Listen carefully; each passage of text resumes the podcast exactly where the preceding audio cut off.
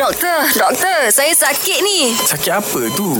Nak tahu, dengarlah doktor, doktor. Doktor, ada orang tanya, betul ke angin ni berjangkit? Contohnya kalau tukang urut kan, dia urut-urut kita ke? Lepas tu dia hok sedawa, doktor. Hok anginnya kita dia hok sedawa. Ha, macam mana tu, doktor? Okey, sebenarnya sedawa-sedawa tu daripada Ya, kebanyakannya ya, ada kebanyak- Oh. daripada gastrik sebenarnya. Gastric acid, gastric gas. Kan? Ah. Okey, gastric gas ni terhasil sebab kita penat, stres. Stres. Oh. Kan? Ataupun kita duduk makan benda-benda yang berasid.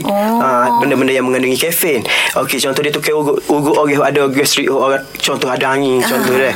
Sebenarnya tukar ugut tu penat. Bila dia Ah, penat, dia menyebabkan dia, letih jadi lah. letih, gastric Oh. juice dia pun akhirnya embes sendiri. Bebek lah dia nyo. Ah, jadi budak sedawa juga Tak ada Ah, jaket yang tak ada sebenar jaket. Kan? Oh, Dia saya, pun ada gastric saya juga memang doktor. Hmm. Kalau saya urut orang saya yang uh, Ha, sebab Syah sendiri pun Mu tak cekak lah, mu Ya. letih urut orang. Ha, saya Ah. sebenarnya malas. ha, disuruhnya lagi.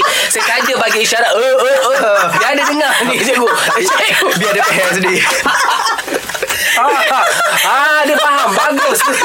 Dia malah urut bini dia lah tu, doktor. Ah. Maknanya lepas Ah. ni kalau kita tukar urut tu ber- kita tahu dia penat ha. lah. Aku Ah, tahu, Mek. Pani Mak Syah Mu beli mesin urut lah Mu letak bini mu atas kursi urut tu Aku takut mesin tu jam ber. oh itu punca je doktor ya. Ah, Okey fair Ah, dah batuk, fair dah doktor. Terima kasih doktor Sama-sama Ha, jelas ke tidak? Nak dengar lagi tentang kesihatan?